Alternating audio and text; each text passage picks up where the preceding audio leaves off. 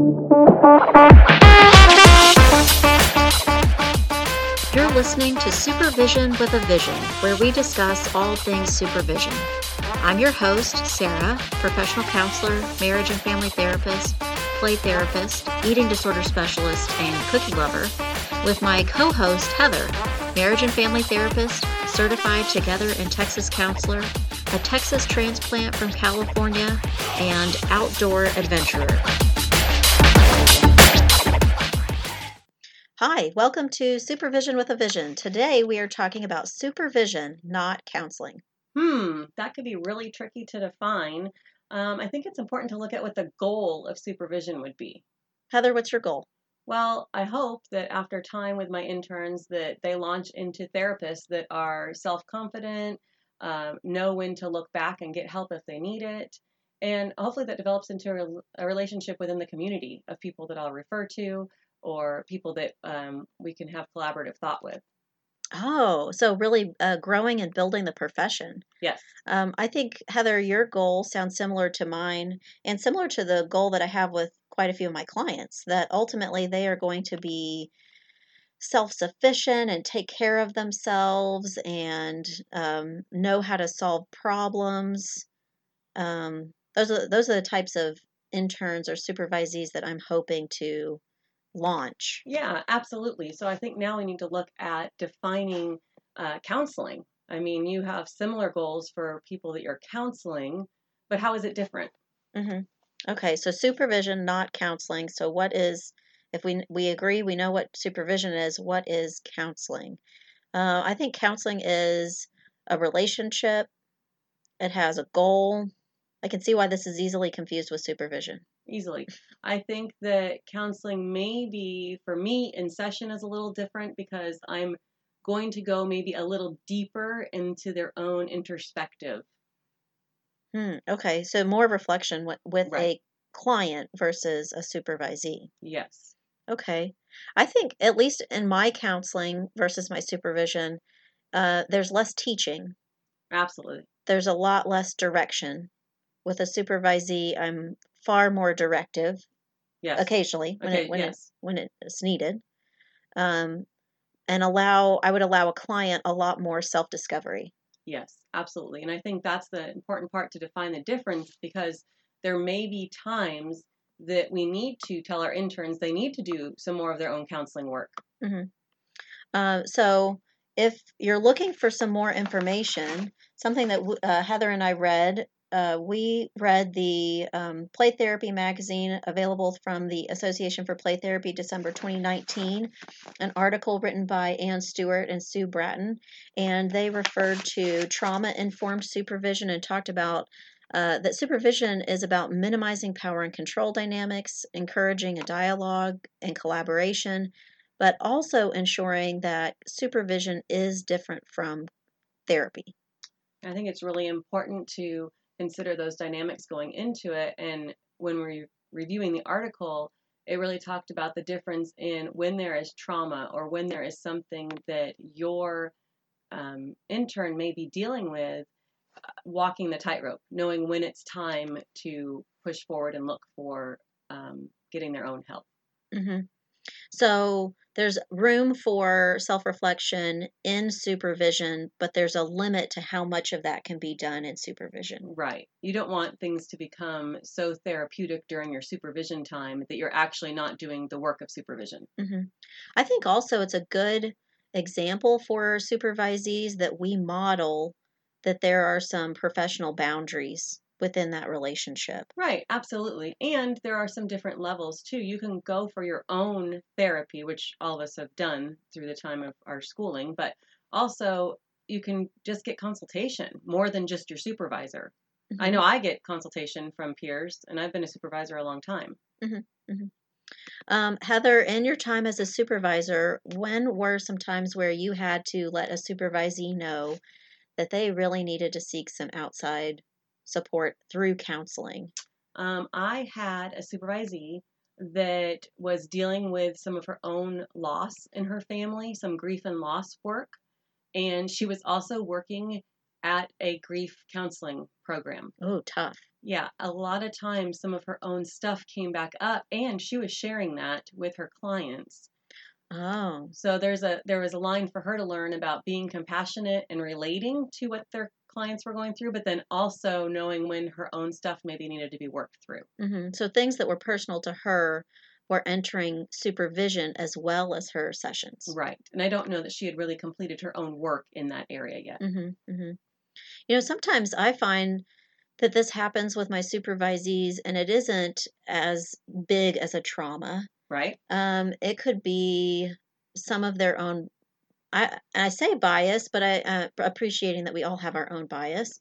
Um, I can think of a time where, in talking to a supervisee, I wanted to reflect on. Um, I think we were, we are actually talking about level of education, and that her perspective on people with or without education really came into the discussion. And I don't know that she needed counseling for that, Right. but she needed the time and space to reflect on that, and probably more than we could commit to it in supervision. Right. And I think it's important to consider like what that looks like. Um, I know I have plenty of things that just with my own caseload and with my supervisees that I need to reflect on to become a better and more effective therapist or supervisor. Uh, so, how have those conversations gone for you with Uh, the supervisee? most of the time really well. I Mhm. did have one that was not so great. Um, she came from a very, very religious standpoint. She was um, very strong in her faith, and we were talking in supervision about how that might not always go well in the counseling room if you're Mhm. working with people of different faiths or different faith backgrounds.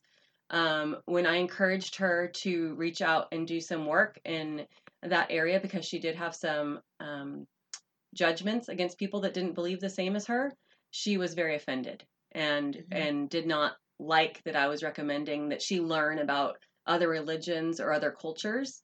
And I think that's something we all have to do in the work that we do. hmm How do, do you think it affected your relationship with her? I, it did for a little bit. She didn't leave. Um, I didn't fire her. Nothing like that happened. But I know she was hesitant to bring up those things. And I wasn't really asking for her to go do her own therapy work. I was asking for ways that she could reflect or ways that she could learn about different interactions that would be appropriate. hmm It, it does emphasize the need for open and openness and honesty within the supervision relationship. That it's hard for a supervisor to know when someone needs counseling, when they need time for more reflection, when there so, something happening in their own lives is impacting supervision or counseling if the supervisee is not being open and honest. Oh, absolutely. I can remember when I was a supervisee and I had a um, supervisor who was just my on site supervisor. So we didn't do a lot of process work, but he was my on site supervisor. I told him about something that was going on in our family, just kind of as crosstalk, like in a break room. And he immediately turned around and looked at me and said, uh, You're going into counseling, right? Like you're going to go back and see your therapist, which was shocking at first. But then I thought, Huh, I kind of like that he pointed that out. That's a big thing to be going through and not have the support of a counselor. Mm-hmm. Well, and it sounds like with your supervisor at the time, you had a relationship where he could say that Right. and it didn't totally throw you off. It didn't stop you from having positive supervision with him or stop you from getting counseling if you needed it. Right. Right. Mhm. Uh, I can think of some times where, and I feel like maybe this is the case for me most often.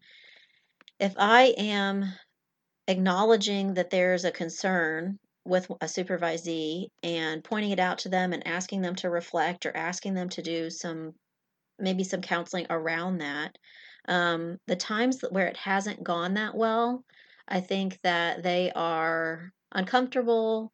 They maybe want to change the topic. Um, they maybe minimize it, the the concern, and um, kind of pump up the the efforts that they've made to Right. address it. Um, but for me, even if they aren't ready to acknowledge it right then, it always comes up again. Right. It will always circle back around because it's the sticking point. hmm So uh, even if they're maybe not wanting to address it. It just seems to keep coming back over and over. Um, and it gives me a chance to say again, this is really something we need to look at. This is something you need to spend more time on. Do you ever give them ideas for their own self reflection? Like if they're stuck? Like, do you ever Mm, give I do. Um, I think sometimes when I'm, you know, giving them this gentle confrontation, they might think this is this is Sarah's thing. Sarah thinks this is a problem, and I don't think it's no one else thinks it's a problem. That um, some homework that I might give them is asking them to go ask other counselors that they trust. Right. That's a great way to get them thinking and to get other feedback other than just from you. hmm hmm So it doesn't feel like I'm just I'm the only one with this opinion or this uh, agenda. Right. Can you think of anything else, Heather, that you might give as homework or direction? Um, I've often encouraged my supervisees, especially early on, to write about our supervision times. And even if they're not sharing that with me all the time, if they're journaling about their supervision times, it eventually comes out. Hmm, I like that. I think though, uh, some maybe similar to a client, there's the right type of supervisee that would really get a lot out of that, Right. and a different supervisee might not get as much Oh, absolutely. out of the same Right. practice. Mhm. Hmm. Uh, well, Heather, in your you, and you talked about this a little bit in your experience as a supervisee or sup, yeah supervisee, not the supervisor. Um, when has this happened to you, and what was your follow through? Uh, my follow through in that case was actually just to get peer and group support. Um, what I was going through in my family was just a lot of loss all at one time. And it really was something I needed to put my head around so that I could be effective in the counseling room. I took a couple days off to do that, um, just so I could be in the right headspace. hmm hmm You know, I'm trying to think of a time where this happened for me, and it does make me think that I've had quite a few supervisors that maybe were not really comfortable with confrontation, um, and maybe didn't call me out when I needed them to call me out. Right? Um, and I could, I maybe like would have appreciated and grown a lot more had I had that. Um, but I think supervisors that have helped me in that way, pointing out times where um, I was having a hard time with something. I can remember actually, now I do think I can remember one example. Um, and I'll have to email her and tell her thank you after we finish There we go. um, that she pointed out a toxic work situation. So it wasn't directly cl- client related, but it was Right. certainly affecting me and my counseling. Okay. Um, she pointed out a common dynamic and a common theme that I'd experienced in my personal life as well as counseling and in this work setting. And it made such a difference. Right. When you can reflect back and see it from someone else's perspective. Mm-hmm, mm-hmm. Um, and it's really something that I've taken with me, not just in that one toxic work environment, but I've taken it and looked at it several times since then. Um, and it was it was both a confrontation and um, a, a moment where she and I really had um, our relationship grew a lot through Yeah, that. absolutely. We talked about today so far what how we're defining and and our goals of supervision and the difference between that and counseling. We talked about uh, some tough times where we've had to uh, address this with our supervisees, times where we've needed to talk to them about uh, seeking their own support or counseling or both Right? right and times in our own supervision where we've either needed to or been uh, really called out Right. and told that we needed to get some of our own support or counseling.